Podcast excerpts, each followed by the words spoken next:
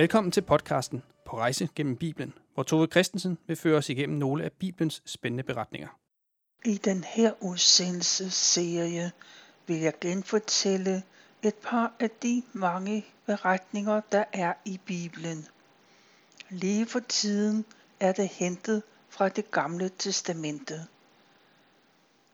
Jeg forsøger at holde mig så tæt på teksten som muligt, og samtidig give en forståelse af de personer, som vi skal høre om, og den tid, de levede i.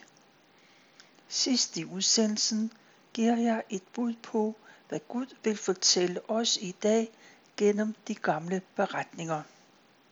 I den her udsendelse vil jeg koncentrere mig om tiden efter at Noah kom ud af arken, og så skal vi høre om Babels tårnet. For Gud har bestemt, at han vil begynde helt forfra. Ugudeligheden, volden og ondskaben er blevet for stor. Så Gud fortryder, at han har skabt både dyr og mennesker. Kun Noah stoler på Gud, ingen anden. Gud vil derfor bruge Noah, så han kan begynde helt forfra med mennesker. Så Noah får besked af Gud om, at han skal bygge en ark, fordi han vil lade jorden oversvømme med vand. Kun otte mennesker og et par af hver dyreart kommer ind i arken, og derfor vil de overleve. De er udvalgt til en ny begyndelse.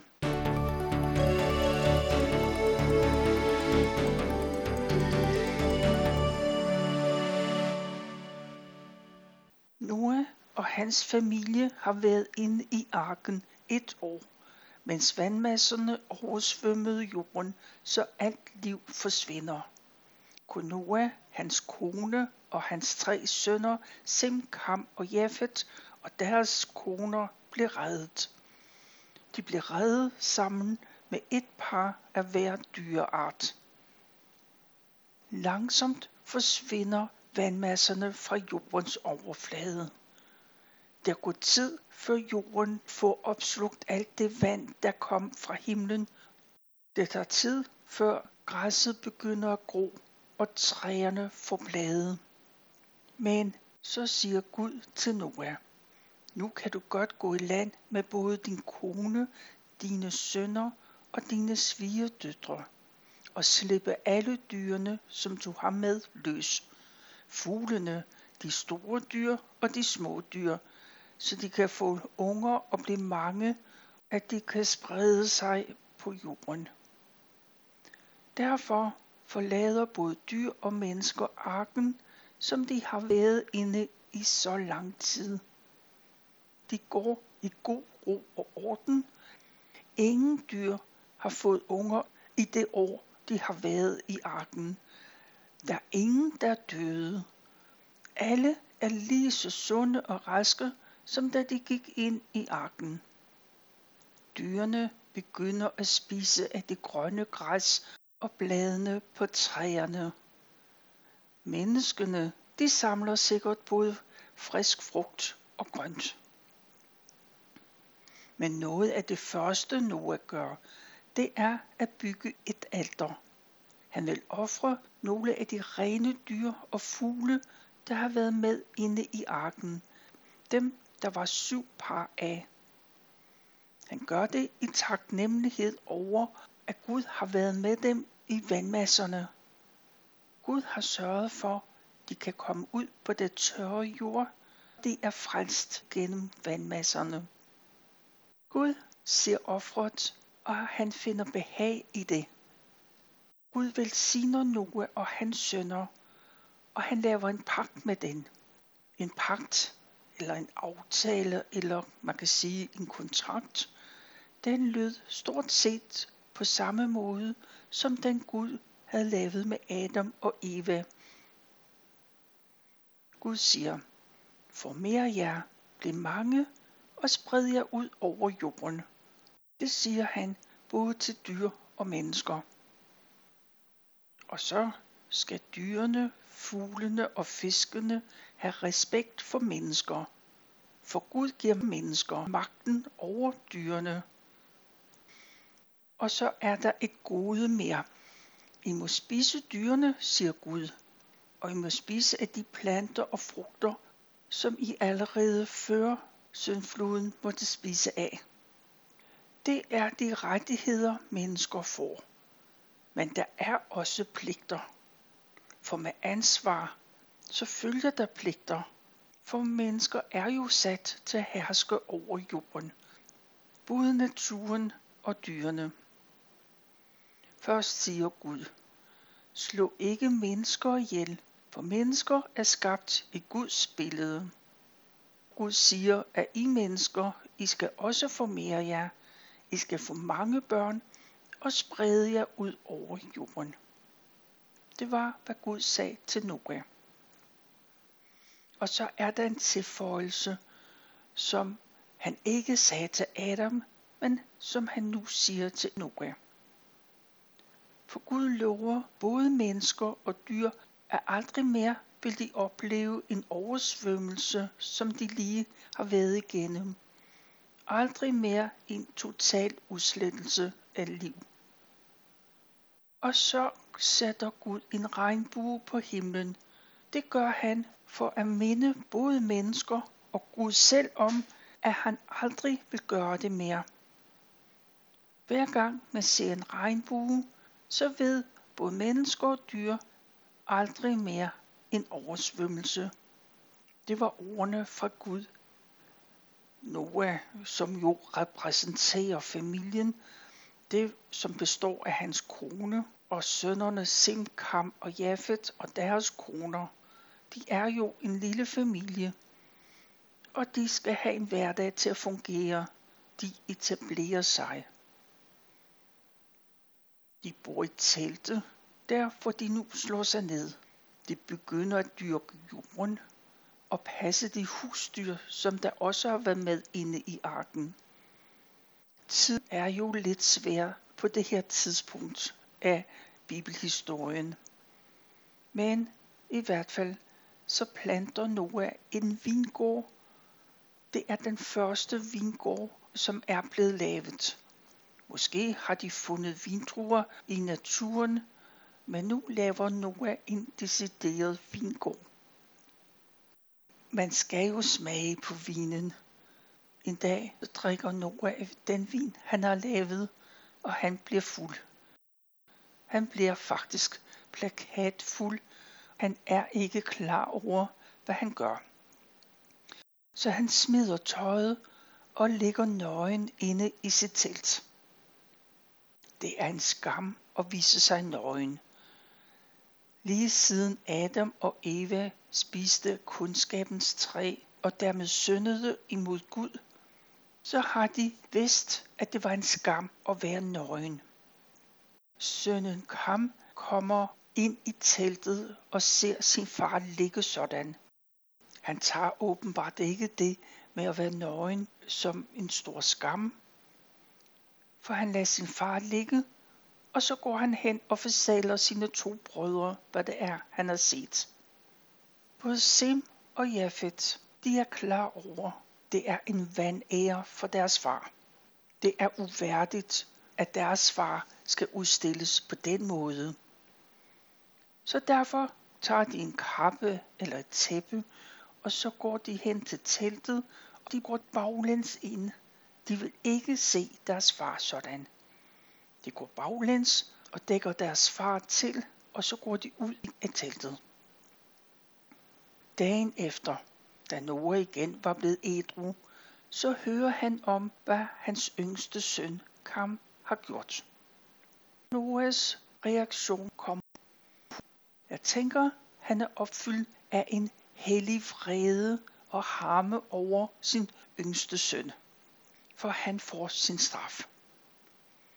Noahs dom rammer ham, men især igennem hans søn Kanaan. For Noah siger, Kanaan skal være forbandet. Han skal være sine brødres laveste slaver. Kanaan og hans efterkommere skal være slaver for Sem og Jafet. Og Noah han uddyber det usagn og siger, Jeg takker Gud, som tager sig af Sem. Jeg håber, at Gud vil gøre Jafet stor. At han vil lade ham bo side om side med Jafet, og han vil gøre kananæerne til deres slaver. Det var Noahs ord. Der sker ingenting lige med det samme. Man lever til synlædende i harmoni og ro med hinanden. Ingen mærker den dom. De lever sammen, de arbejder sammen. Egentlig så havde Gud bestemt, at mennesker højst skulle blive 120 år gammel. Men også her efter syndfloden bliver folk meget gamle. Kun gradvis falder levealderen. Noah, han blev for eksempel 950 år. Hans søn Sim, han bliver 600 år. Og nogle generationer senere, så falder levealderen til 200 år. Noahs familie vokser hurtigt op, som bliver flere og flere, men de er et folk. De har et sprog. De har samme kultur.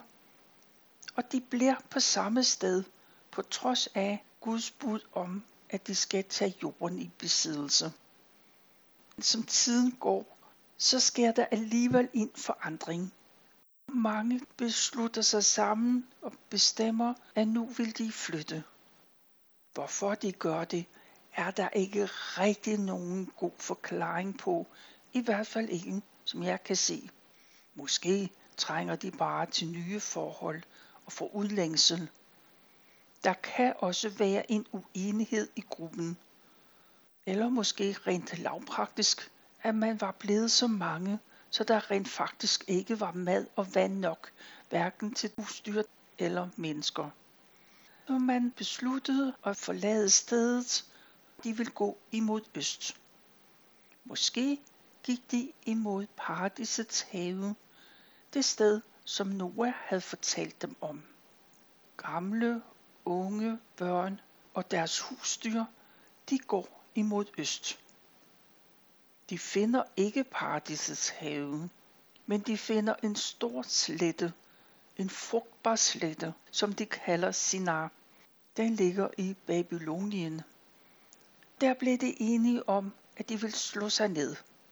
Der er rigeligt af alt. Der er nok af plads. Der er masser af mad og vand, både til dyr og mennesker.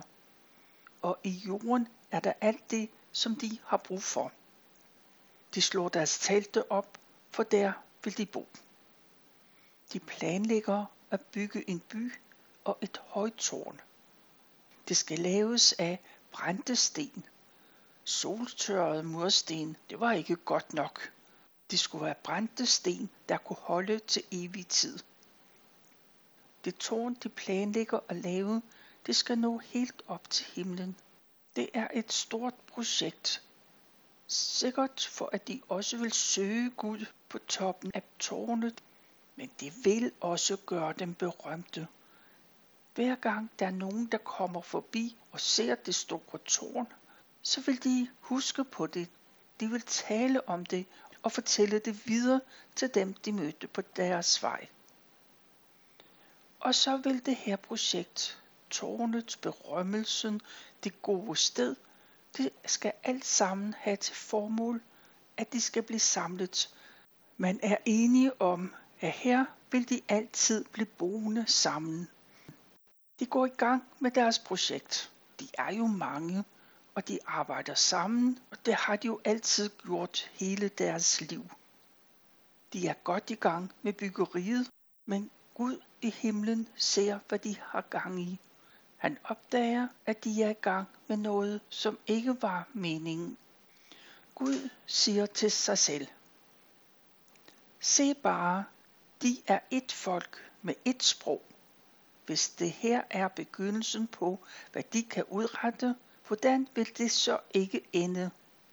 Lad os tage ned og give dem forskellige sprog, så de ikke forstår hinanden. Sådan siger Gud. Mennesker, de skal ikke søge Gud via et tårn. Gud ser ikke på de ydre ting, men han ser på hjertets forhold til ham. De talte lige pludselig forskellige sprog, så det den ene sagde, blev ikke forstået af den anden. Gud, han laver forvirring i blandt folk. De er blevet rigtig forvirret over det og usikre.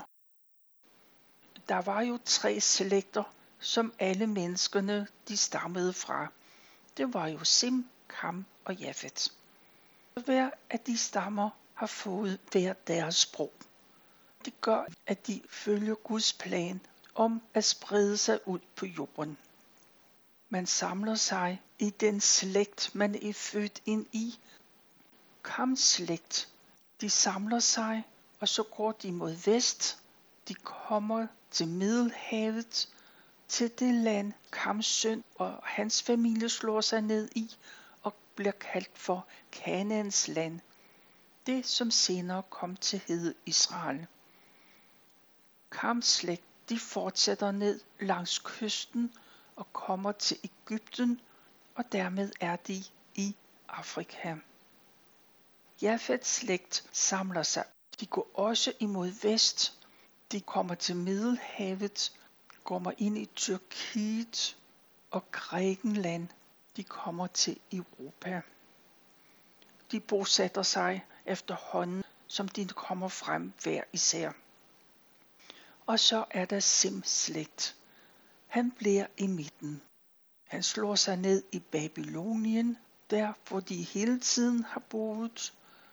Men nogen de tager videre, også imod vest, kommer til Middelhavet og slår sig ned imellem de andre to slægtsområder. Vi husker, at Noah håbede, at Jafet og Sem, altså europæerne og folk fra Mellemøsten, at de to slægter kunne enes. Det var ikke en forudsigelse, men det var en fars håb om, to af hans slægt i fremtiden vil kunne enes. Med tiden glemmer mennesker den Gud, der har skabt himlen og jorden. Den Gud, der frelste dem fra vandmasserne. Mennesker glemmer Gud, men Gud glemmer ikke de mennesker, han har skabt i sit billede. De mennesker, han så gerne vil være sammen med, og han ønsker, at de skal tippe ham som deres Gud. Men de mennesker, der lever på jorden, vil det anderledes. Gud har lovet, at han aldrig mere vil oversvømme verden. Aldrig mere vil den blive udslettet på den måde. Derfor laver Gud en ny plan. Han udvælger en mand fra Sems slægt. Han udvælger Abraham som stamfar til den slægt. Gud vil vise sin omsorg på en særlig måde. Han vil vise sin almagt og mest af alt, at det er den slægt, hans frelsesplan skal gå igennem. Abraham bor i Ur i Kaldea. Kaldea ligger i Babylonien. Det var så langt jeg nåede fra nu. Jeg har læst i Bibelen 2020, og der er også citaterne fra. Udover citaterne, så har jeg brugt mine egne ord. Men du kan læse beretningen, der står i 1. Mosebog, kapitel 8-11. Her til sidst har jeg nogle refleksioner. For det første siger Gud til Noah, slå ikke mennesker ihjel, for mennesker er skabt i Guds billede. Der var ikke mange leveregler mennesker imellem, men man behøver måske heller ikke mere, når man tænker på, at Jesus sagde, kalder du en anden for en tåbe, er det som at slå ihjel. Hvis man har dyb omsorg og respekt for hinanden, så behøver man ikke så mange andre regler. Da Gud i sin himmel ser ned på Babelstårnet, så siger han blandt andet, lad os tage ned og give dem forskellige sprog. Her siger Gud os. Det er Gud Fader, Gud Søn og Gud Helligånd, der er tale om. For de tre kan ikke skilles ad, og de har selvfølgelig også været i det gamle testamente, selvom det ikke står så tydeligt som i det nye testamente. Konsekvenserne af Kams handlinger, det var ikke noget, de oplevede her og nu, men de rakte langt ud i fremtiden. Kams søn Kanaan fik et landområde, der blev opkaldt efter ham. Mange år senere blev kaldæerne udryddet, og Gud gav israelitterne des land at bo i. Gud giver også et løfte både til Noah og til os andre. For Noah velsigner Sems slægt, den slægt, som Abraham blev en del af, og som Gud udvalgte til sit folk. Den slægt, som Jesus meget senere blev født ind i. Jesus, Guds søn, vores frelser. Vi slutter i den her omgang. Tilbage er der kun at sige tak for nu, og tak fordi du lyttede med.